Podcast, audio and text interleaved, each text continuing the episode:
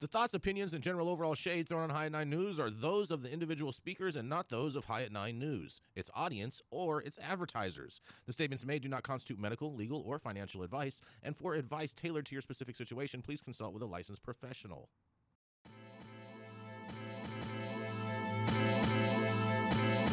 Welcome to the High at nine News Hour, where you will hear from cannabis industry experts and professionals from around the country talk about important topics while shining light on global issues and discussing cannabis as it relates to politics, regulation and reform, data and technology, science, research and medicine, family and parenting, art, celebrities and entertainment, fitness, sports, mental health and wellness, and plant-based medicines and entheogenics. Together, we are building a stronger community, fighting the stigma and creating change. With your hosts, Jason Beck and Rico Lamitte, joined by special industry expert correspondents from around the country, and daily antics brought to you by Cannabis. Coming to you live every Monday through Friday at nine a.m. Pacific time and high noon on the East Coast. And thank you all for getting high at nine with us.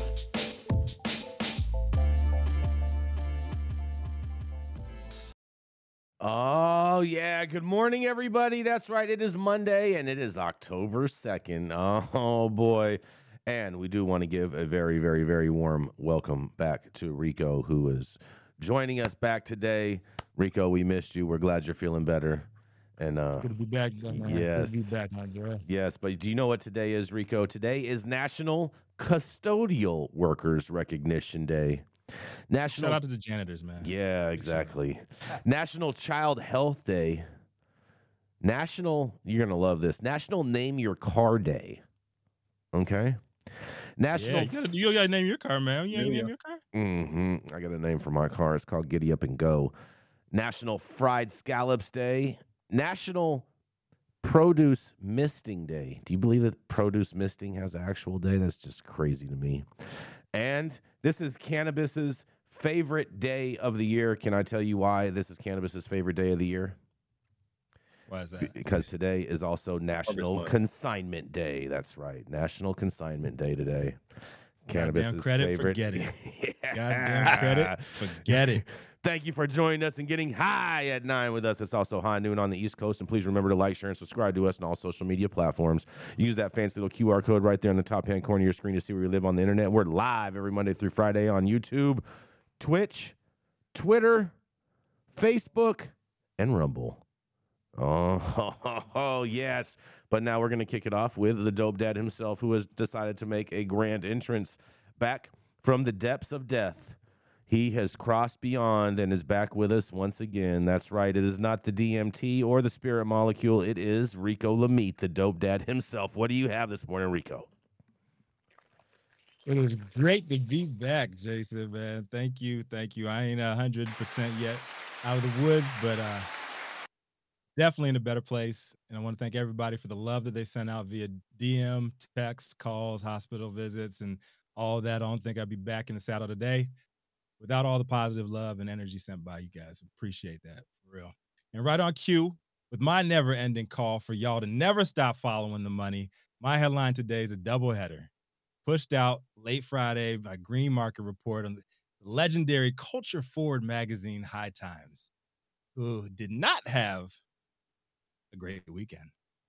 So first, the Securities and Exchange Commission, the S E C, finally officially filed a complaint against High Times C E O Adam Levin, alleging securities fraud, and immediately following the release of said complaint, it was announced a mere hours later that High Times Holding Corp would be settling said allegations with the S E C for an agreed to fine of five hundred fifty-eight thousand seventy-one dollars.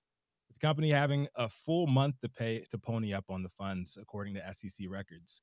The S E C complaint alleges uh, Levin falsely represented High Times' share price to investors and engaged with a stock promoter without informing investors, selling High Times stock when it was no longer eligible to be sold. Per the report, Levin allegedly began working with William McCullough, who authored a newsletter called Palm Beach Ventures, specializing in stock picking advice. McCullough has pled guilty in other cases on stock promotion, and the S E C alleges that Levin paid a third party in order to conceal the payments to McCullough, effectively hiding said promotion. Two days after signing a contract with McCullough uh, and Palm Beach Ventures wrote an article promoting High Times stock as a buy rating. The S E C complaint complains that the newsletter falsely stated that there was no compensation for the pump, though filings show McCullough received one hundred fifty thousand dollars for his services in addition to entertainment expenses, which begs the question, what entertainment expenses may have been included with said package? Well, let me tell you. High Times and Levin expended, uh, expended approximately one hundred thousand dollars in investor funds to entertain McCullough and his associates, including meals and bottle service at clubs, yacht rentals uh, to host McCullough, uh, the engagement of entertainers, and other such expenses. And it seems to have been money well spent. Between April twenty twenty and June twenty twenty, High Times raised six million dollars through the Palm Beach promotion. The initial High Times offering qualified the company to sell stock in a Reg A offering back in March twenty eighteen, permitting it to offer shares at eleven dollars each. But the S E C says in June twenty twenty, the company failed to update audited financial statements. Since the company didn't file these statements, it was no longer allowed to sell the stock at all. Despite from June twenty twenty through December twenty twenty-two, High Times continued to offer and sell approximately thirteen million dollars in High Times securities. Furthermore, when High Times was qualified to sell uh, said shares at eleven dollars a share, the S E C alleges the Palm Beach Venture newsletter promoting falsely uh, uh, false prices of down to one dollar each. The complaint reads, Levin falsely stated High Times had changed its share price from eleven dollars per share to one dollar per share. Paul, uh, Palm Beach's promotional materials, as well as High Times investor website, falsely stated that investors were purchasing shares at one dollar when they were not. In fact, High Times investors purchased and continue to hold all shares at eleven dollars and more per share. The S E C has asked the court to make Levin pay a civil penalty and bar him promoting him uh, from act, prohibiting him from acting as an officer or director of any issuer that has any class of securities, and gave High Times Holding Corp thirty days to pony up on the fine. Apparently not wanting any of that S E C smoke, High Times Holding Corp promptly settled allegations of the illegal stock promotion scheme uh, with the um, and agreed to pay pay the fine of five hundred fifty-eight thousand seventy-one dollars. And the clock is officially ticking now, with the twenty-five days left for the company to pay up. I'm Rico Lamitte, the dopest dad on the street. What do you think about this one, Jason? Hold on a second. You said they have twenty-five days to pay how much money? five hundred fifty-eight thousand seventy-one dollars. Oh, they're going to default on that. You think they'll pay in stock? No, they're going to pay. I, I, I think they're. I think this will be a default. I think this will be a story we're covering at the end of the month of, of them defaulting on this loan. This is crazy. This is crazy, man. Like, like we've been calling this shit out. Like the whole all stock purchase of Moxie. Mm-hmm. They've been buying everything in stock left and right. And um, no, big ups to High Times, man. Big ups to the the, the brand, uh, the logo, and everything. They're truly legendary. But how could you not see this from a mile away? The stock was not trading, and they were still trying to pump that shit. Um, I, I saw it on like a, on tickers mm-hmm. on random websites. Buy High Time stock for four dollars and twenty uh, twenty. Oh yeah, that, they were pumping out mass emails in their newsletters and everything for people to buy it for for for a while. And you know, it, it trips me out is I know a lot of like serious people in the financial world, um, in the cannabis financial world and whatnot, and yeah. and and all of them. All bought High Time stock, and they all have High Time stock. Everybody. And all, yeah, and all were like, oh, my God, this is going to be so great. And right. I wanted to, but I'm like, yo, I, I have a financial industry background. I'm like, yo, is this trading? Like, like where's like where's the white papers on this shit? Like, where's the background on this? Is, is people were just buying in. Like, this is, mm-hmm. well, they, I don't know. It's the entire pandemic in a nutshell, right? Everybody buying N F Ts and shit that are now all worthless. Like, everybody just wanted FOMO. Mm-hmm. I mean, they, they had FOMO and they wanted to go up on. You really allowed to, you allowed to offer stock individually like that through ads? Because when I saw that, that was my thought was I don't think you're allowed to actually offer stock. Uh, you have to have the proper disclosures, right. Which they did not, and and you and the audience that you are uh, pushing those ads out to, it has to be clear that whoever's pushing those ads gets paid for doing that. And so they, and that's why they paid this dude um, who has a massive following, I guess, through his Palm Beach Ventures uh, um, a yep. stock picking report. Mm-hmm. They paid him one hundred fifty grand to pump this shit, and it worked. Mm-hmm. It, it did. Off of that alone, they made six million, six mil. Mm-hmm. Palm Beach. So, Ventures. You know, you guys- all these N F, all these N F T pumpers, these uh, um, uh, the celebrities and everything, Taylor Swift including. Uh, the Lil Yachty, like all those folks that were like, oh, they got slapped on the wrist by the S E C. They all had to pony up like one hundred K plus. Mm-hmm. It was because they were promoting a security, and and they and whoever like created that security did not tell the people buying it that these people are paid advertisers. You mm-hmm. can't do that shit. I want to know in this story, like, I don't know, this is just my my brain working here, is what happened on the yacht? Yeah. That's what I want to know. Like, you got a hundred thousand dollars in entertainment. Like, damn, those had to be some like crazy ass parties. Yeah, you, you uh, remember those, those Girls Gone Wild infomercials, right? Man, this is Adam Levin we're talking about. What happens in the ocean stays in the ocean. Adam, so. hit me. Listen, Adam, next time you guys hit the yacht, hit me, man. Me and Mandy will slide over there. Like, well, listen, it's all good. They had a slide. I will, I'll buy some stock or whatever we got to do. They right? had- They had a slide on. They had. They, they they did have a slide on the yacht. Hell yeah. Mm-hmm. Mm-hmm. What are your thoughts about like this, it. Gretchen? You've been pretty quiet so far this morning. I don't know. Just all the testosterone in this room is just driving me insane. Um, I can handle it though. You can? Uh, I don't care. High Times has been a shit show since forever. This is no surprise. Mm-hmm. I mean, it's definitely not a surprise. I'm surprised. Actually, the only surprise is I'm surprised we're not covering this story last year. No, real talk, man. This has been every single time High Times like purchase another like major company, an all stock deal. Mm-hmm. We're all over here like, yo, it's not even a trading stock. Like, what yeah. what's going on here? Why are people continuing to go into agreements? Yes. Oh man! On the other side of this shit, man, you, it's, it's part of the game, man. You have finessers, and motherfuckers get finessed. Mm-hmm. So, yeah, very, there's very always true. A buyer, mm-hmm. so you can't hate on the game. Don't hate the player, hate the game. That's for sure. But uh, we for real, like if if somebody, if I can get you to buy Monopoly money for real money, I mean.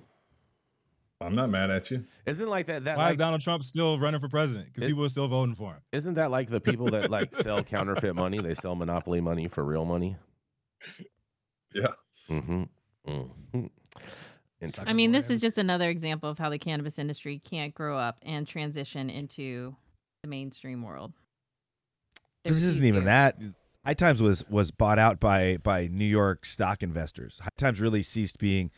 And I would say, with the with the exception of some of the work that John Capetta, who's one of the editors, is doing in some yeah. of his articles, he's really aspiring to some some grounded realness. But for the most part, High Times in the early or mid two thousands was bought by an investment group out of New York, and they really stopped presenting the culture at that point. That's when they started doing cannabis cups every two months, and basically, if you had enough booths, you just kind of fit into the rotation for winning a cannabis cup, and they really devalued their presence. High Times of the eighties and the nineties.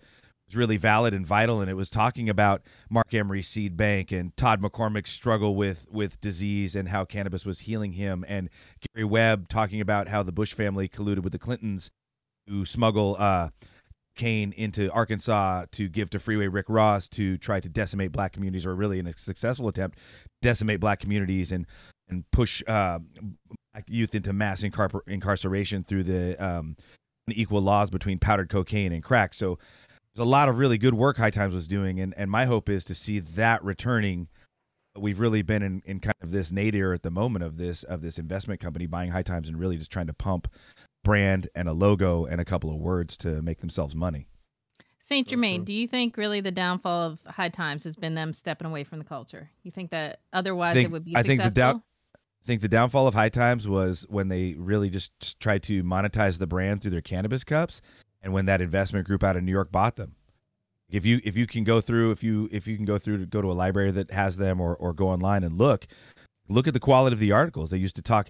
They were the first uh, uh, a publication to be talking about Rick Doblin, founder of MAPS, the Multidisciplinary Association for Psychedelic Studies, is in the middle of getting M D M A uh, prescription legal for psychedelic uh, for psychotherapists to use in talk therapy, P T S D for veterans and other people. Like they were really. actually they had their finger on the pulse and they were talking about real issues for quite a long time. Um, full, full disclosure I, is I've written a few articles for High Times, but I agree with you, Saint. I early, I think High Times was like really tapped into the culture. It was something that we all went to as growers and as uh, consumers of cannabis throughout the nineties growing up. Like it was the shit. And it sucked because in prison, I could not get any kind of weed or cannabis publications. And High Times was one of those things that I would, you know, want to go be, to be able to show like some of the guys in the other states, some of the cultivars and stuff that we had. So nice. It does suck. It changed a lot. Listen, the people that were at High Times when I used to mess with them are not there anymore. It's a whole new group. I don't know them personally anymore, but hey, you know, I don't, I, and t- to Gretchen's point real quick, Gretchen, no, I don't think they would be successful now. I don't think print magazine and that model that High Times had transitioned well. Now, they made a few moves that were different that kind of could, you could argue if they could be sustainable or not, but that whole model is just not sustainable anymore. Well, and I've worked with High Times and I have written for High Times over the years. Um, and I forget how many C E Os I've seen them go through, like four or five since I've dealt with them. It's insane. What year did I you mean, start working with them, Gretchen? It would have been probably twenty fifteen.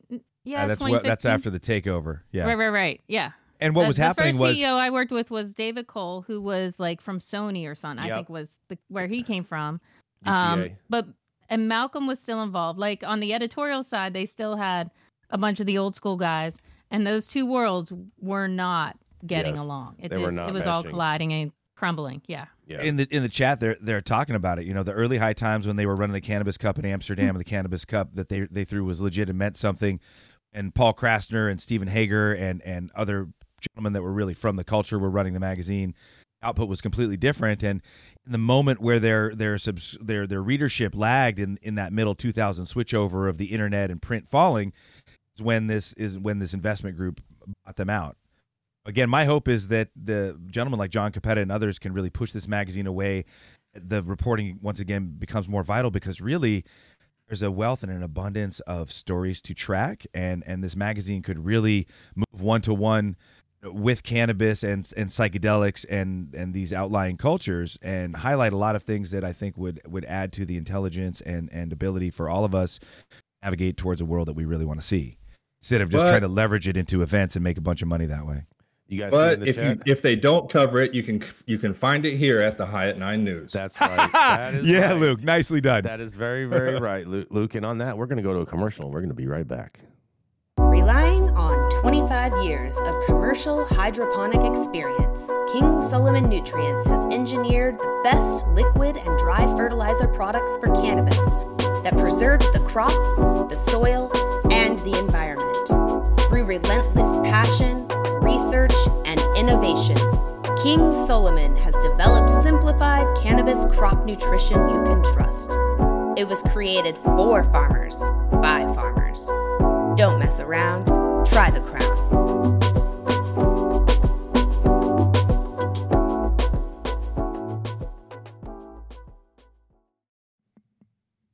Oh, uh, yeah, everybody. He's known for smoking on the best weed in the world and also for his unwavering support of failed American fascist regimes. Here to deliver today's next headline, oh, my boy. Alleged partner in crime, yeah, Jason Beck. You guys are so cute. Oh, man. Glad you're back, Rico. Glad you're feeling better and, and in good spirits. And st- and you didn't lose your sense of humor while you were over there getting poked and prodded. So, uh, bit, yeah, good, good job. Good job. Good job. But... I'll tell you what, I have an interesting story. Very, very interesting story. I want to hear what you guys have to say about this because the Michigan lawmakers are seeking to let some students take medical marijuana on school grounds. Oh, boy. The Michigan Democratic lawmakers introduced legislation this week that would allow K through twelve students to take medical marijuana and C B D-infused products on school premises. The bill would change the state law that requires students receiving medical marijuana or C B D products to be checked out of school and have it administered at least one thousand feet from the school by a parent or guardian.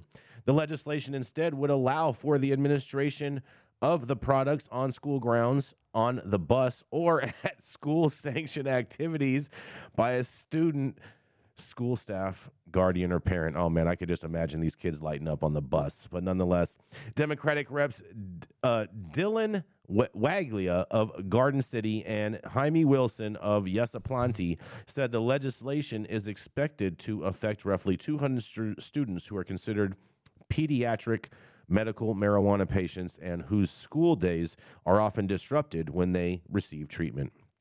In a quote, the idea is essentially to make sure the kids are treated the same as everyone else with their medicine, Wegela said. And the plan was dubbed Jaden's Law after pediatric medical marijuana patient Jaden Carter, a Burton student who takes medical marijuana for Asperger's syndrome and attention deficit hyperactivity disorder. The legislation was first introduced last session by State Representative Alex D. Garza, Uh, Taylor and is modeled after a similar Illinois law.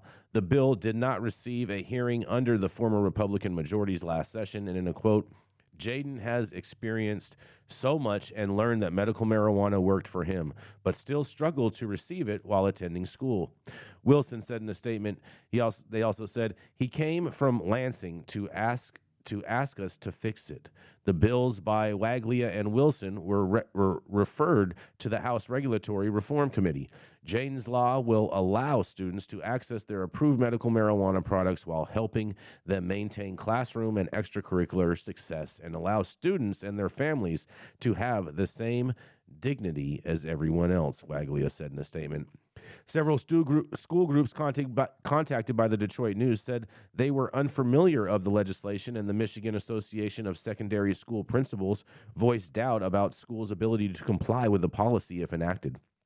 Because marijuana is a Schedule One drug under federal law, the criminal and financial implications for schools and educators make this bill unworkable, said Wendy Zadeb, executive director for the Michigan Association of Secondary School Principals. And they say the legislation would apply to public and non-public schools, um, would encompass only non-smokable marijuana and would require a written treatment plan, written permission by a parent or guardian, supervision by a staff member, and proof of a student's P T- pediatric medical marijuana card. The bills require schools to adopt reasonable guidelines for administering the products, including specifying certain staff members to supervise the process. And the legislation also would add protections for those administering the medical marijuana, including the child, parents, teachers, school nurses, or bus drivers. Both public and non-public schools would be banned from denying entry to a student who relies on medical marijuana and C B D-infused products. And however, the law does include an exemption for schools to stop following the requirements if the public school or non-public school receives a notice from the federal department that the public school or non-public schools will lose federal funding as a result of the authorization. Well, I think that's going to be the inevitable thing. But nonetheless, I want to hear what you guys have to think. And this is Jason Beck for the High at nine News. Awesome bill. Awesome I love bill. it. How are they going to how are, how are they going to do this? They're going to get they're going to get someone in the Department of Education that's going to send them a letter and say, if you enact this policy, we're going to cut all your federal funds. That's what's going to happen. Yeah. I and would love to see a letter come from the federal government saying, we are shutting you down because you gave a kid medicine. That ain't fucking happening, Jason. I don't care happen. how much you have yep. this great conspiracy theory about how hateful and awful the federal government is. They're not dumb enough to keep kids from going to school. They're not know. that stupid. I don't know. I'm telling you, it's all about protecting the kids. Just okay, well, how many universities have we seen do stuff and not lose their federal funding? Come on. That's that's to True. study. That's to study. That's not to administer. That's a big difference. Okay. Well, I, I guarantee you, one hundred percent. Not to mention these are. This is we elementary can bet a thousand dollars on colleges. This, Jason Beck. No one shut. We're talking down about Michigan colleges, not it. not elementary L S U schools. Does it. What's that, Rico? L S U does it. Does Louisiana what? State University does it. So they're let me. The, they're the only ones that uh, um, uh, that, that that supplies all the medical uh, practitioners in Louisiana. Can you guys describe this for me? Like, I'm not sure, like in my head, this is what I see the process as. So as it states right now, like a kid that uses, say, a cannabis oil, right, for epileptic seizures at school, they, the parent has to pick them up, walk them a thousand feet, like to a field or something. And then they take the tincture or whatever the oil, whatever helps them, whatever yep. form it has. And then they go back into school. Yep. That's what it sounds that's, like to me. That's what I'm envisioning. That's, ridiculous. Yeah. That's what's happening right now. That's like the process.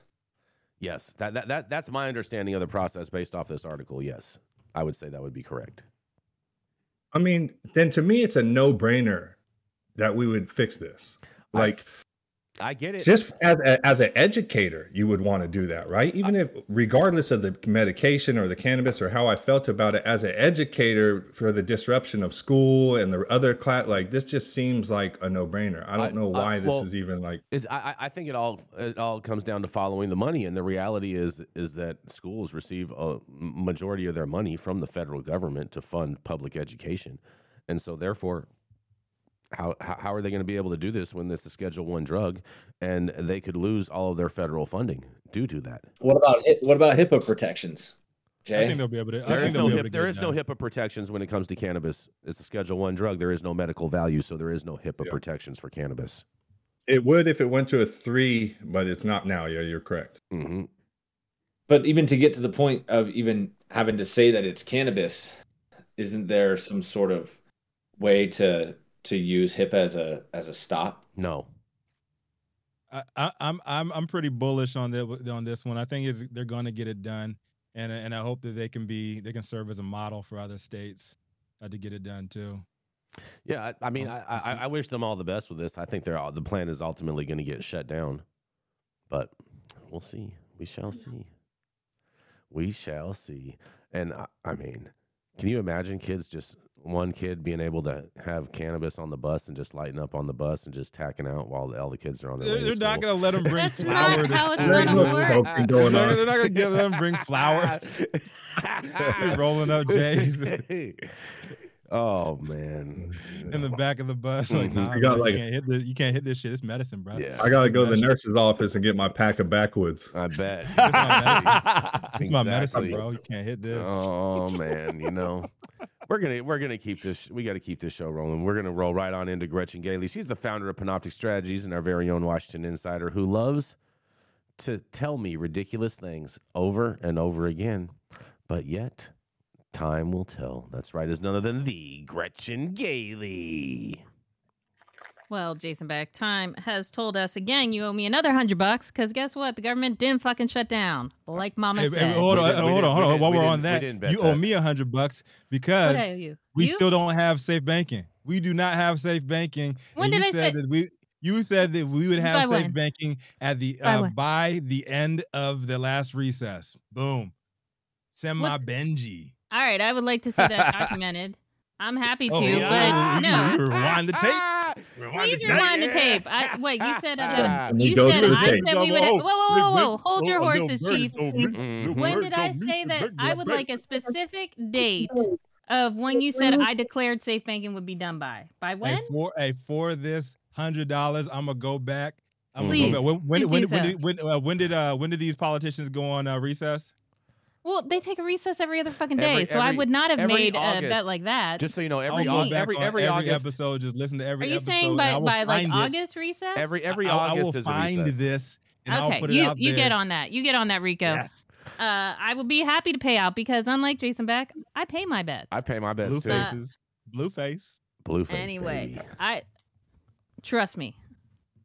I did not say that this shit was going to get passed by like August recess, if that's what you're going with, but go find it. Go find the tape. Uh, but I did say it will pass, and I am still standing by. Safe banking will pass.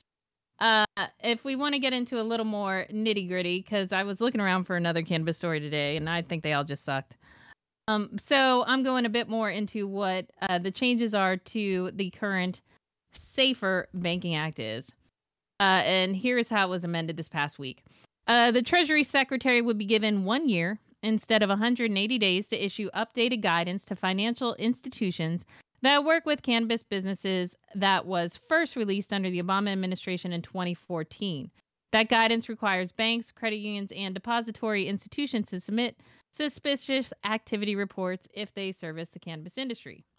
The bill was amended with technical changes to language on how marijuana-related transactions should not be considered proceeds from an unlawful activity. A new section was added stipulating that director of FinCEN uh, must testify to Congress about anti-money laundering efforts within a year of the bill being act- enacted. Uh, federal home loan banks are now included under a list of financial institutions that would be protected from being penalized by federal regulators simply for working with state legal cannabis businesses. And language was also revised that relates to a required federal report on availability of access to financial services for minority-owned, veteran-owned, women-owned, tribal community-owned, and small state-sanctioned marijuana businesses. Uh, and much of the negotiations has been on Section ten of the uh, Safer Banking Act, which concerns preventing federal regulators from taking discriminatory enforcement action against any industry, uh, which was language favored by Republicans. The section was amended in several respects. One key change that seems responsive to issues raised by Senator Kevin Cramer uh, would strike a provision that would have given regulators direction to request or impose penalties for a reason determined to be valid in the discretion of the agency. The section was further revised to include businesses owned by government agents of China and Russia in a list of potential national security and illicit finance threats uh, that may warrant suspicion by regulators. Advocates were encouraged to see that the Safer Banking Act, as introduced last week, contained a new subsection that would have required financial institutions to create rules or guidance on increasing access to banking services for rural, low, or middle income and tribal communities. Uh, that language was removed under Brown's amendment, however. Uh, next step, Senate Chuck Schumer uh, has pledged to bring the bill uh, to the floor as quickly as possible, and he's committed to attaching legislation to incentivize state and local cannabis expungements and gun rights for marijuana consumers. It's become clear, however, that lawmakers intend to seek further revisions when it reaches the floor and potentially crosses over to the House. For example, Representative Blaine Lukemire of the House Financial Services Committee, where the bill would likely be referred upon Senate passage, told Punchbowl News that even after being amended, Section ten still gives broad discretion to banking supervisors that could enable politically motivated discrimination. In its current state, the Safer Banking Act will not make it through the House, he said. Senator Chuck Grassley, meanwhile, sent a letter to Schumer on Thursday to express concerns about the Senate's ongoing prioritizing of legislation relaxing marijuana laws over a separate measure the G O P senator favors to permanently prohibit fentanyl analogs. Senator Tom Cotton is also stirring the pot over the cannabis banking bill, with an inflated interpretation of Schumer's floor remarks on Thursday about his plans to amend the legislation with criminal justice provisions. While Schumer has so far only discussed amending the bill to include the expungements and gun rights provisions, Cotton said the majority leader wants to add provisions letting drug traffickers out of prison. Uh, additionally, Senator Pete Ricketts, John Cornyn, Ted Budd, and James Lankford sent a letter to Senate leadership that argued the Safer Banking Act would result in the cannabis industry producing higher potency products that would be harmful to youth and compromise the integrity of the United States banking system. Uh, all I have to say to all this bullshit is if Chucky Schumer actually cares about getting this shit passed, he will quickly educate his Senate counterparts on what this bill actually does. All these people who are jumping up and down over potency, over legalization, all over all sorts of crap that's not even in the fucking bill. Fucking read the bill before you vote on it and vote yes on safe banking. This is Gretchen for High at nine News. I just, I just love how these fools have the audacity to say you're going to compromise the integrity of the American banking system. The American banking system ain't never had no fucking integrity, man. Get the fuck out of here. Come on, man. The bankers with yeah. integrity. What? Integrity. Integrity. Integrity um, Farms. Why, like in all those amendments, right? It was all missing of anything substance of justice. And then well, we those have... are those are amendments that were added to to change the language, and a lot of the amendments this time were adding in tribal communities and things of that nature. Yeah. Uh, but again, the justice of cannabis is not the purview of the Senate Finance Committee. Mm-hmm. You want justice? No. Take it to Correct. a committee that actually deals with that shit. Exactly. No, but this is this is the this problem. This is a banking though, bill. Banking. This is, I understand. We're gonna have justice banking. when it's just hold on, us. Hold on. All right. I hear all right. You. All right. I hear you. But what I'm saying is this: is the optics of an American justice system and American government that will allow bankers to make money off of a industry that still has people sitting in a cage for the exact same conduct mm-hmm. is does not sit well with a lot of people. Now, it would be very easy to tie in a part an amendment into this bill that allows people to get out of prison. No, now, Tom no, Cotton, let me You'd let me say it. something to Tom Cotton bill. real quick. Tom Cotton, everybody in federal prison is classified as a trafficker. There is nobody in federal prison that is there for simple possession. You either manufactured, you trafficked, you conspiracy, you had a conspiracy. In federal prison, there's no language that says simple possession and you're sitting in there for twenty years. It doesn't happen. You're, so like, Luke, you're, ahead, exa- you're exactly right, which is exactly why no one and absolutely no one was ever released from jail when President Biden did whatever President Biden did. Yes, no, that's one hundred percent correct. So, uh, and I understand what you're saying, Gretchen, like, you, like, listen, this is just a bill and I support it too. Listen, I support safe banking, even though, even without the justice provision in it, because I know there's a I, like there's stories of, of women that I know that are single moms operating a dispensary up in in um, Oregon that have had real issues because it's all cash and she doesn't have security. She doesn't have money for that stuff. And, and those type of operators I really sympathize with. They need to have a banking system so that they can feel safe and feel like they're integrated into the community and the business community. But it does not sit well. I'm going on the record that says this does not sit well with me, that if we let a bunch of bankers and corporate guys make money off this and we do not let people out of prison, we're missing an opportunity and this is not right, period, point blank. Luke, here is one thing to definitely bear in mind, which I think a lot of people forget when it comes to the justice argument, is that Congress does not have the purview to let people who have committed state crimes out of jail. Hence why Donald Trump is going to go to jail in Georgia and can't be pardoned for it. Stop the cap. Anyway, I felt like throwing that out. But like you're talking about, like in, if someone has gone to jail on a state charge, Congress can't change that. Congress can legalize. They can put forward the HOPE Act that can help with expungements There's, and stuff on the state level, but Congress cannot let people out of jail. There's plenty and of people so in the And so it drives for... me nuts when social advocates are all jumping up and down that Congress ain't doing enough to get people out of jail. It's not their job. That is You're a right. state You're issue. Right, Gretchen. You're absolutely right, but this is a federal law. This is federal legislation, and we're talking about federal inmates here. Now, sure. If you what, have, what hap- we can talk federal crime. Yeah, go for what, it. Federal happened, they can take care of. What happens a lot of times with most states is the federal government kind of leads the charge on this. So if the federal government steps out here and does this, a lot of these other states that rely on, oh, hey, we're just following federal law, they won't be able to do that anymore. So you'll see the domino effect happen after the federal government does this within the states as well. I hear you. But then again, like you said, these are not people who are sitting in there for simple possession. I think you're going to find it hard pressed to find a congressman or any senator to say, yes, let a drug trafficker out of jail. They're not going to do it. It's one thing. I hear you. I hear you. I'm telling you the reality of the perception of people who want to appear hard on crime, tough on drugs. They are not going to say, let drug traffickers out of jail. They're not. And I and you're right right there. And that's why I think we need more stories like mine where I can go in front of these lawmakers and say, look, I was considered a drug trafficker and I was a legal licensed operator in California.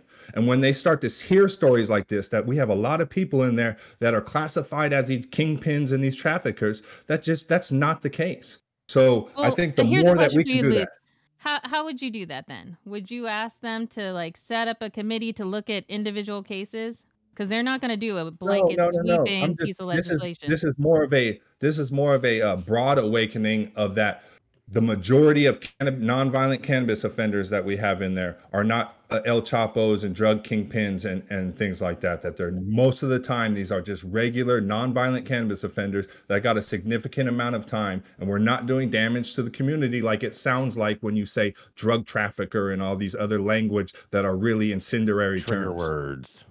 All that, all those, yeah, those yeah, coded language. All those trigger words that get everyone all twiggered. We got to go to a commercial. We're going to be right back. The Control Tower from Highly Educated has perfected the dab. Utilizing the concept of thin film evaporation, you can waste none of it and taste all of it. The micro texture of the S E pillar increases nucleation at elevated temperatures. And with the tower propelling at twenty-six hundred R P Ms, it's certainly the most efficient dab experience to date. The Control Tower from Highly Educated.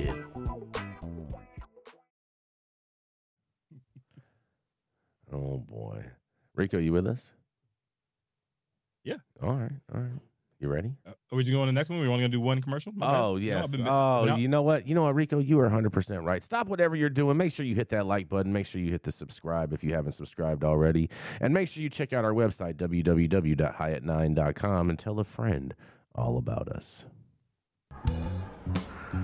How's it going, guys? Saman Razani coming to you from Green Street here with Jason Beck, smoking on the best weed in the world.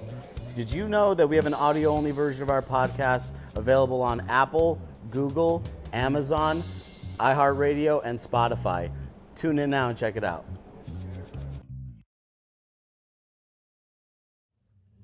He's a fellow dope dad, former police officer, and now a security consultant at C C Security Solutions, here to help us all improve our chances of survival. Y'all know who it is, Chris Eggers. Hello, hello, Rico. Good to hear your voice. Good to see your face. Glad you're feeling better, my friend. Uh, my article today, actually referencing a couple different um, uh, sites, but the first one will be C B S News out of Boston. Uh, the headline reads that suspended Cannabis Control Commission, C C C, Chair Shannon O'Brien sues State Treasurer Deb Goldberg, claiming wrongful suspension. So the suspended chairs... Um, From the Cannabis Control Commission, uh, she's suing Deb Goldberg, saying that she was wrongfully removed from her position. Um, at the time of this article, she was removed with pay. In her lawsuit, Shannon O'Brien claims that Goldberg doesn't have the authority to suspend her, uh, hasn't shown any justification, and also claims that there's a history within the commission of removing members by making up allegations uh, just to get them out of there, essentially. O'Brien was suspended two weeks ago uh, for what was described only as, quote, Uh, several serious allegations made about the chair's behavior. But then I dug a little bit further, found some more articles, and this one is going to be referenced out of M J uh, Biz Daily. That headline reads, Massachusetts uh, marijuana chair sues as allegations emerge. Looked for more details about this suspension and what led to it, but um, didn't find any. However, according to this article, there was a uh, report that was done paid for by the commission, done by an independent third-party law firm. The report came back, and the answer, according to the article, was the only path forward was to suspend this person uh, with pay according to their hiring guidelines. Um, there's no other information at all.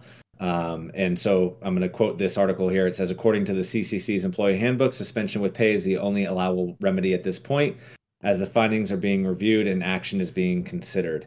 And again, O'Brien was suspended on September fourteenth for undisclosed reasons and a length of time uh, that is, I guess, to be determined. So she's going back and suing the uh, the the person who suspended her. She lawyered up. Everyone's lawyered up. Uh, but there is no uh, information about the complaint being filed uh, that leads us to an answer of why this person uh, in such a powerful position was suspended, um, how long they'll be suspended for. Uh, et cetera. So I found it kind of interesting because there's like a lot of headlines about this. Uh, it's getting a, a lot of steam, but I didn't see anything as to a reason. And if any of my uh, counterparts here have any additional information, I'll certainly take it. But um, I didn't find any, and that's my article today. And uh, happy Monday to everybody. Oh, thank you, Chris. What was she the chair of? The Cannabis Control Commission. Oh, in Massachusetts. Yeah, like the whole fucking state. Mm-hmm. Yep. And so they hired a law this firm to big, investigate. This is big. Yeah, they hired a law firm to investigate, uh, quote, several serious allegations made by a commissioner and other agency staffers. But that's it. That's all the information that's out there. I, I found wish that. We had Dale on, I wish we had Dale on today or one of the, our, our lawyers on today, because is it legal to actually put them out of their chair just because of allegations? Well, I mean, they will ask people to step out, step, step, step aside because they feel that th- so much attention in regards to certain cases could stop them from doing their job or serving the public will or whatnot. So I have seen that happen um, in different in different instances. And I know, I think too, when you suspend someone with pay, that removes that person from, you know, to some degree going back and suing you, because then you have to prove damages and loss and all that. And if you didn't right. have any, right. right, that happens in, in the first responder world quite often, suspended with pay uh, until they button everything up so that the department doesn't get sued later. Yeah, I was just going to say the same thing. Is usually, especially while an investigation is happening, so they'll just put them off, take leave with pay, and then it's completely legal, especially if that's what they signed in their, their work agreement. Yeah. I like what Troy just said in the chat. He said, you know what comes after suspension? You're fired. Not always. Not always. I see what she did there. Not if law firm uh, Ted and Weld out of Boston has anything to say about it. Mm-hmm. Right. Oh man, man, oh man, oh no, this man. Is, this this is pretty. This is pretty damn big. I wonder if they're. The, I wonder the if she was embezzling funds. Certain allegations, maybe. Yeah. I mean, that could be. What, you know, what, do, what, do, what do you think could have garnered such punishment? um, I, I know what would garner such punishment. She probably. You think sex is involved? She in this? she she probably wouldn't bend the knee to the woke left. Okay. Mm-hmm. Okay. I would I would say that she was shipping out boxes, but like she's on the East Coast, so that wouldn't work. Oh, was receiving maybe boxes was, then. Maybe she was on the receiving end. Yeah, maybe maybe a bunch of packages showed up at the at, at her office. Man, that wouldn't be you a very smart mean? move. She, I wouldn't have her at the head of anything if she did that. She'd been like, "Hey, th- th- these are all these are all samples for testing." Oh, yeah. Okay. Oh. It's you all know, t- go home and test these. Yeah, it's it's, it's testing all, the turkey bags. It's, it's all T H C A. We ordered this off online. Oh man, T H C A. Oh, man. Yeah, I want to know more. I want I want to know what these allegations really are. Purple hemp. Yeah, I want to know what these allegations yes. are. But, well, uh, I think the whole point of the story is that O'Brien wants to know what the allegations are, too. I mean, it yeah, doesn't seem think, as if yeah. there's yeah. much out there on what is what. They and I frankly don't understand how she doesn't know who her boss is. Uh, I, I thought she was the, the boss. Treasurer can't, I would, no, I'm saying she's saying that the state treasurer doesn't have the rights to suspend her. I would assume her boss would be the governor. Mm-hmm. So I, I kind of agree with her on what, what's going on. I do too. It, it seems very odd. Yeah, I wonder. I, I wonder with her. I wonder if she just said, "You know what? Screw what they're talking about. You're not the governor. I'm still going to show up to work today," or you think she's just going to take the day off? Well, but I'm guessing the state treasurer has the power to turn off her paycheck as part of the issue, so she could just show up and not get paid. Yeah, but I then think that's then, not the brightest plan. But then she'd have a labor claim against the state. Show me who controls the money.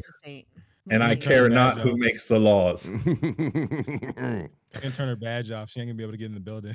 They're going to turn her fob off. Oh, man. Oh, man. Oh, man. Oh, man. We're going to keep this thing rolling. We're going to roll right in to Mister Luke Scarmazzo, who at one point in time did some time for a cannabis crime. But fortunately enough, he's been he's fresh out and uh, celebrating over one hundred days on the streets. That's right. It is none other than the Luke Scarmazzo. Yeah. It's actually a, a couple hundred days, but it oh, feels couple, like couple hundred. It feels like a couple weeks for real. I still wake up in the morning and I'm like, thank God I'm not in the cell anymore. Yeah. It was a terrible time. Right? One that we had to get through to get here, though, mm-hmm. ladies and gentlemen. Yes. Um, so I know everybody feels like it's Wednesday, but it's still only Monday. But your outlaw correspondent for High at nine News is here once again with some of our prohibition stories. And this one is right here in our own backyard. The headline reads, C H P, three Santa Rosa men arrested after fifty pounds of illegal pot found in their vehicle. I, I really despise the word pot, but we'll get to that later.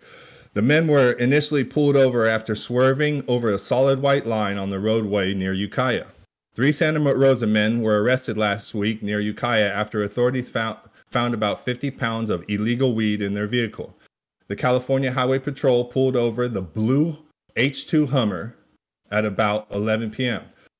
Word to the wise, if you're driving up to Mendocino, do not drive in a brand new blue H two Hummer. That usually makes you stick out a little bit, but we'll keep keep going. Uh, after seeing them swerve over a white line on the Highway one oh one just north of State Street, the California Highway Patrol pulled them over.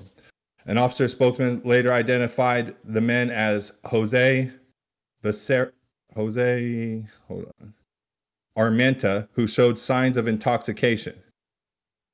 Authorities searched the, the S U V and found cannabis without the required licensing or paperwork.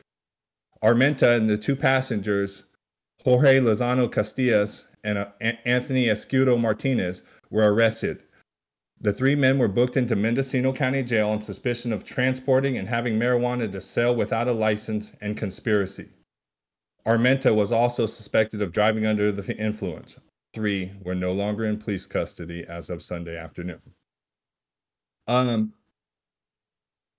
listen, I've drove I've drove that that one oh one. I know a lot of the people back in the day, us trappers that used to have to go up there and, and cop the packs. It's one way in, it's one way out. During this time of year right now, like October to like December, it is probably one of the most heavy, or it used to be, I don't know now because everything's different now since I've been out, but it used to be one of the most heavily policed highways in the country. I mean, you would literally drive down there and you would see people pulled over with highway patrol all the time driving back down. So, you know, I didn't know this would still happen. I don't know, like, when the last time the Mendocino County Jail actually booked somebody in there for weed. That would be that'd be an interesting fact to know. But listen, look, it's still happening. It is still happening. People are still going to jail.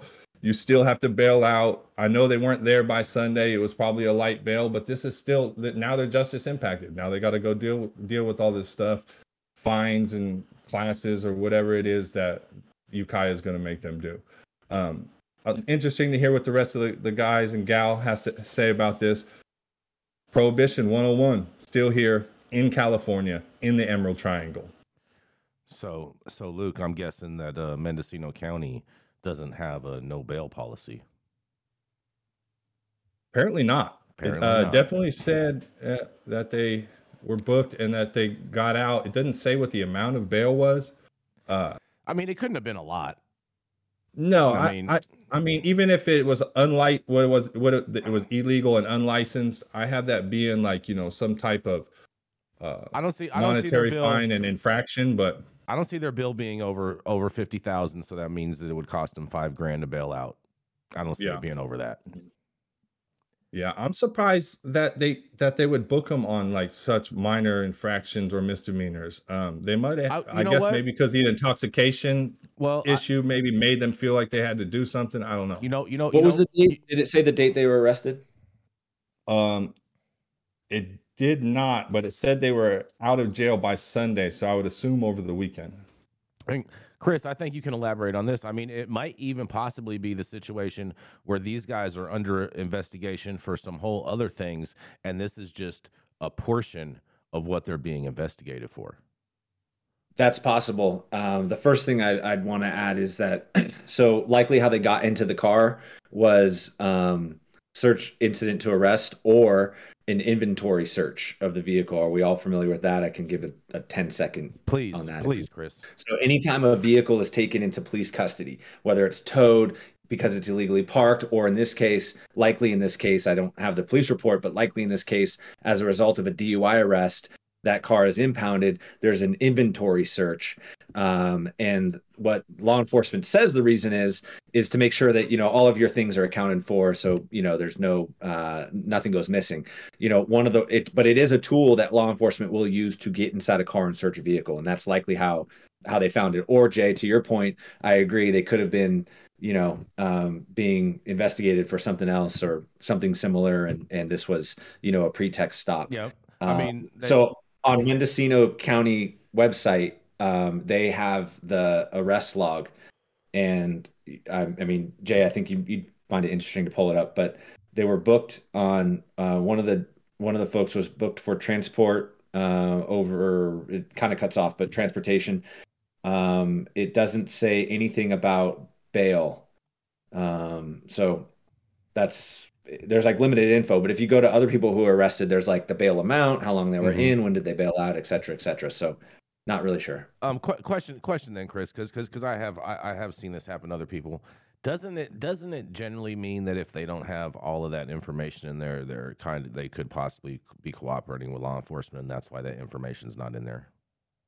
It's one of many reasons. Also, you have to understand these are municipal employees, and I was one um, entering the data, right? And there's just like mistakes made too. So the, that's you're not wrong to think that that could be a reason, but there could be a ton of reasons.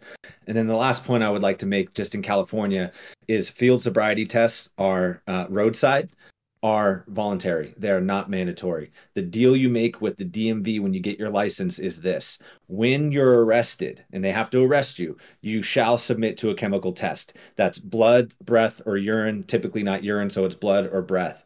But the breathalyzer test, the P A S machine on the side of the road, that is voluntary. That is that is not required. Um, the the license, the deal you make is with the D M V when you get your license. That once you're once the handcuffs are on and you've been arrested for driving impaired or D U I, then you shall submit to a chemical test. And if you don't, the D M V, not not the cops, will take away your license for up to a year. What if, you, what if you declare yourself a, a, a sovereign? Have you ever been approached by somebody who declared themselves a sovereign citizen? A yeah, then you get your window traveler. broken, your ass beat extra, bro. Check YouTube uh, I, for that. I stopped somebody who I, I didn't write a lot of tickets, man. So like, um, you know, I stopped somebody once who was, claim, you know, sovereign citizen and the whole the whole nine. Um, I'm not super familiar with it, but traveling, got, bro. I'm not driving. I'm traveling. They were getting a warning anyway, so I don't have like a good story about it. Am I like, conducting okay. commerce? I love watching um, videos of those dudes just getting their windows broken and the shit beat out of them. It's like, bro, here's the deal.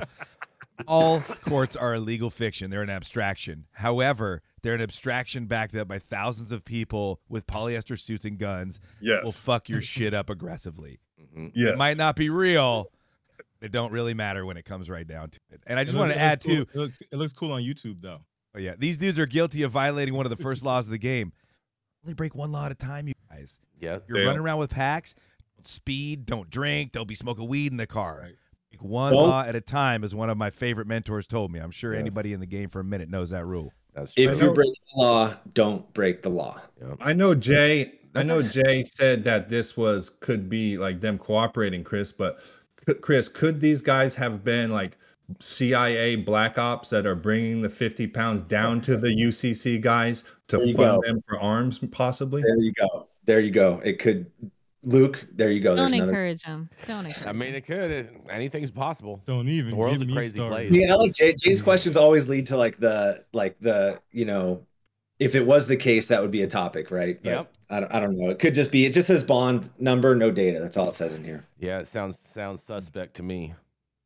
Very suspect. And they're gone already. Mm-hmm. They went and disappeared them. Exactly. They already released them. Exactly. Is there is there is there a receipt right. for what they paid in bond? I'm looking. Mm-hmm. No, could have got a hard high time, high time stock. No. And on that note, on that note, he is a he is- immortal cannabis wizard with a Stanford P H D in tripping balls, co-host of the podcast What's Good. Here to bless us with the final story of the day, Mister Matthew Saint Germain. Awesome. Thanks all. Rico, I'm really glad you're back. Um, Rico, I've got one from the side post, and it is a concern.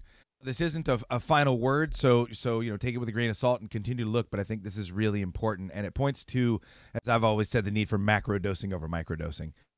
Uh, a study was done recently that raises concerns about the potential link between chronic microdosing of psychedelics, which means daily for months, and valvular heart disease. In recent years, the trend of microdosing psychedelics has gained popularity, with enthusiasts touting a wide range of potential benefits from enhanced creativity to improved mood and focus. However, a recent uh, scientific review published in the Journal of Psychopharmacology raised some concerns about the potential health risks associated with long-term microdosing of, of psychedelics. In particular, researchers are expressing the worry about possible connection between certain psychedelics and a heart condition known as valvular heart disease, V H D. Microdosing involves taking small, subperceptual, subperceptual doses of psychedelic substances like L S D, psilocybin, mescaline, D M T, the list goes on and on, which will avoid the uh, intense psychedelic effects and the perceptual effects that uh, a lot of people feel has a lot of, of benefits. Valvular heart disease is a condition that affects the heart valves, which play a crucial role in maintaining proper blood flow and pressure through the heart. H D can range from mild to severe and may lead to symptoms such as chest pain, shortness of breath, and fatigue. In severe cases, V H D can result in heart failure, requiring surgical intervention to repair or replace damaged heart valves. Concern raised by scientists stems from the interaction between these microdose psychedelics and the specific receptor in the body known as the five H T two B receptor. Remember, we were talking about the five H T two A receptor in the brain and how psychedelics interact with that to help, right? So the five H T two B is present in the heart and in the valves. And what they're worried about is when this receptor is persistently activated, has been linked to the development of V H D. Review examined four commonly used psychedelics, namely L S D, psilocin, which is what psilocybin turns into in your body, mescaline and D M T, along with M D M A. All of these substance, substances uh, interact with the five H T two B receptor. L S D and psilocybin, or and psilocin, were found to be the most uh, the most dangerous um, because of their their uh, large uh, interaction with five H T two B receptor. Mescaline, however, has a very low H T two B receptor, and and found it. Uh, they said it was difficult to draw conclusions, which means they didn't really find any action between mescaline and the heart valve problem. M T also exhibited a minimal safety margin, but its extremely short half-life, I think, reduces the risk compared to these other substances. M D M A had the highest demonstrated risk among the compound studies because it is such a potent H T two B agonist, has minimal safety margins for reported microdoses. Furthermore, cases of V H D have been observed in long-term users of full doses of M D M A, confirming its risk. With the exception of M D M A, no studies have been conducted conducted with the specific aim of investigating this potential health risk in a thorough and scientifically valid manner, the researcher. Four, while there may be general safety concerns about these substances, currently there is a lack of concrete scientific evidence to confirm or refute the existence of a direct link between chronic use of these psychedelics and valvular heart disease. We're going to have to wait for more of these studies to come out before we know the exact direction this thing is going to take. But I'd like to highlight about microdosing versus macrodosing and, and kind of life in general is that macrodosing is far more um, eff- uh, effective for human beings in changing their patterns, repatterning themselves, and, and positive growth if it's used with integration and, and daily work. I think that the people who are doing microdoses, they're they're getting some help. A lot of times it helps them get off cigarettes or alcohol, and I think that's a good thing. But it, it highlights this thing that in Zen Buddhism, uh, Zen Buddhist practitioners call the wobbly wheel, right? And the belief is, um, the thought is, our life, the universe itself, the whole thing is a wobbly wheel, right? It's got a little lump in it. It's going to get you where it's going, but it's going to be kind of a bumpy ride the whole time. A lot of times what people are looking for in any substance that they choose to use is a bit of an escape from that wobbly wheel, maybe a rounding of that wheel through some magic pill they can take.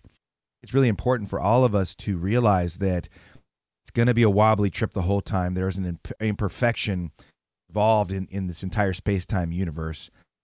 And the more that we can embrace it, sit quietly with it, and use our own heart and mind and perception to address and, and integrate that fact, the better we're going off we're going to be as humans. And I think we all need to stop looking for some panacea in a pill that is going to shine up the world and make it perfect and, and easy every day, because I don't think it is that. Um, so the, the the news of this study is it's, it's not, it's a first of its kind. There need to be more studies to be done. It does highlight that if you have some heart issues, you may want to talk to a physician, get into Google a little bit more, or wait to see some more of these studies come out before you get into frequent microdosing. Matthew Saint Germain on a Monday for High at nine News. Come on in, everybody. What do you got to say about this? I wonder. I'm a fan of the macrodose, man. You need the full experience. I wonder. I wonder if there, if if this, if this has anything to do with the experience that you get when, uh, when, when you're on these substances, as opposed, as like, meaning like sometimes it can seem extremely too real, which would cause your heart to, uh, to to to beat faster, and and and that's what causing this type of uh reaction. What do you think, Matthew? No, they're saying that the actually the substances actually fit into a receptor that is on your heart called the five H T two B receptor. This is beyond any, and they're saying this happens with microdosing, which oftentimes people can't really feel in any way at all, uh, except maybe, again, like a, a general shining up of the day. Mm-hmm. Um, so this is actually a chemical interaction with the heart. Ah, That's why okay, okay. we need to see more of these studies to really know which way we need to go. Really what I find is a lot of people want to dip in, they want to try psychedelics, and they're very afraid. Might have various ego defenses. They might have a bit of a control mechanism. A lot of us have just been through so much trauma in life. People don't really want to just sign up voluntarily for a little more trauma. But mm-hmm. unfortunately, or fortunately, I think right. that's really where the healing comes, is these larger doses that depattern the brain, that allow you to form new neuronal connections, that grow new brain cells, and really at times almost shock one into changing one's life. I think that's uh, one of the real powers in psychedelics, is that real large efficacy in a very short term due to uh, a larger dose. Mm-hmm. I'm not saying don't microdose. Now, the number one thing, when they're saying that mescaline uh, is the least harmful of these substances, I got great news. The cactus called San Pedro, also called Wachuma. You can buy it at local nurseries. You can buy it online. It's completely legal. It contains a lot of mescaline, just like peyote, which you don't want to harvest because we're having a lot of problems with peyote sustainability. We want to leave that yep. for the indigenous Native Americans. You can get these legal San Pedro yes. cactuses. You can grow them in your front yard. You can grow them in your backyard. You can find on Google or YouTube how to process them into a powder. You can use this powder in a microdose level, and the cool thing is you can even get to like a half dose or a just under a sub-perceptual dose, larger than a microdose, and it gives you energy. It opens up your heart. It makes you feel very good. It makes you feel very active and activated, and a lot of people have been doing uh, San Pedro microdoses for years and years and years with, with no real uh, downside. Activated and interesting. Captivated, man. Interesting, I, interesting. I agree with you, Saint, one hundred percent. I'd be remiss, though, if I didn't say that I don't know if macro dosing is for everybody. And I say, Read. let me let me let me give you a, a, a little background on that. So back before microdosing and L S D and, and mushrooms were cool back in the day, there was people like us that used to take them, right? We used to do all kinds of pink suns and flying pyramids and, you know what I mean? But so... Sure. And so I had a lot of experience in my peer group seeing it, like, you know, we dose with like ten or twelve people. Well, there was sometimes like, you know, and we're not mi- microdosing. There would be times, every time really, that a few people in that group, it was too much for, and they couldn't handle it. It was really bad. And I, and in certain instances, it can be damaging. So uh, just, it, it, it absolutely mm-hmm. is effective. High efficacy on, on macro dosing. Just be careful. Make sure you're in a good environment. It's always good to do it with people that are more experienced in those situations so they can kind of guide the ride. Um, and just, uh, yeah, there's there's so much study that needs to be done in this area um, because micro dosing too helps a lot of people. Be a, you you got to be a, at a place where you, you're comfortable with yourself. Yes. Psychologically. Well, sometimes this helps you get comfortable with yourself. It can. And, and Luke, I agree with your call to caution. Number one, if you have a family history of bipolar or schizophrenia, you may want to wait. Number right. two, if you have a lot of trauma, you may want to f- uh, find a more psychological talk therapy model to establish safety with these substances. And uh, the number one uh, issue I've really seen with a lot of people in, in doing psychedelics in group situations is uh, Abrahamic religious programming. I've found that people who have a large deal of Abrahamic religious programming from their family and to have a harder time, or tend to be, for whatever reason, when you see people have a harder time, tend to have this real fundamentalist religious upbringing. It's one of the things that starts to happen first and foremost in seeing a greater vision of who we are and how we are connected is begin to uh, have messages arising from the center of your mind and the center of your being that are ex- uh, completely contrary to everything you've been taught by the people that you love the most.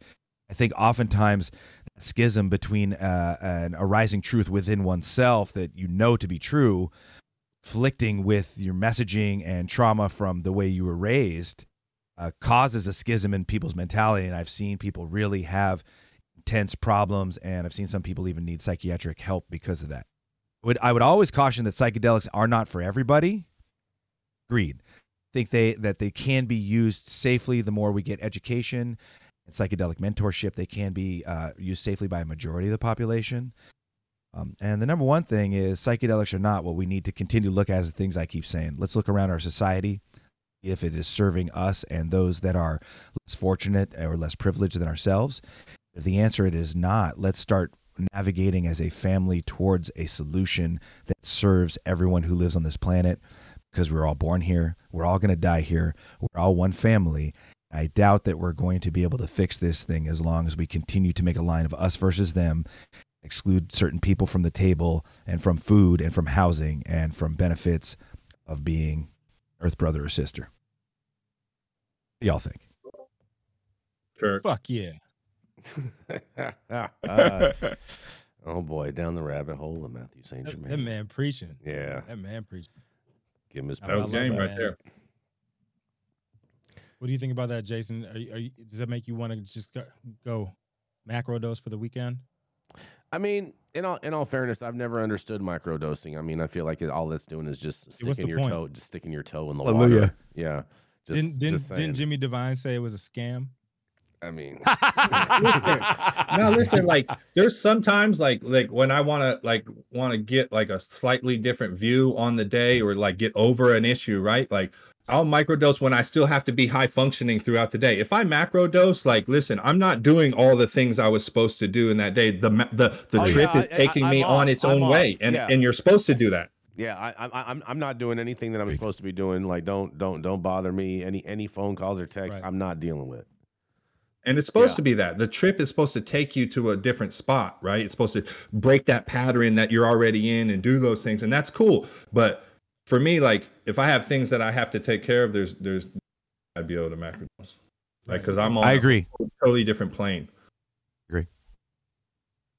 Yeah. You ready, Rekio? Let's fucking do it. Yeah. It's time to go. Thank you all for joining us for yet another episode of High at nine News. You can catch us live weekdays, nine a.m. Pacific, high noon on the East Coast. Big shout out to all of our super fans out there getting their comments posted live on the big screen, to our live audience members and uh, online supporters catching us across all media platforms, tuning in each day to the daily headlines of chaos we call the developing cannabis industry. To our vetted correspondents tuning in from all over, bringing us much needed variety of perspective and your respected opinions to the table. Our production team, Cloud Media Partners, House of Fuego, um, all of our sponsors keeping the lights on, A V struggles to the minimum, and always Cannabis Sativa L, thank you. It has been Monday, October second, twenty twenty-three. The show's over. You've all been blessed. Hope it's enough for you to put in your pipe and smoke at least until tomorrow. I'm Rico Lamitte, the dope is out on the streets. Good to be back. And uh, Matthew Saint Germain, bless us with a little outro. What we got for these people? Breath. Your breath is the programming code of the human biocomputer. Change your breath, change your life.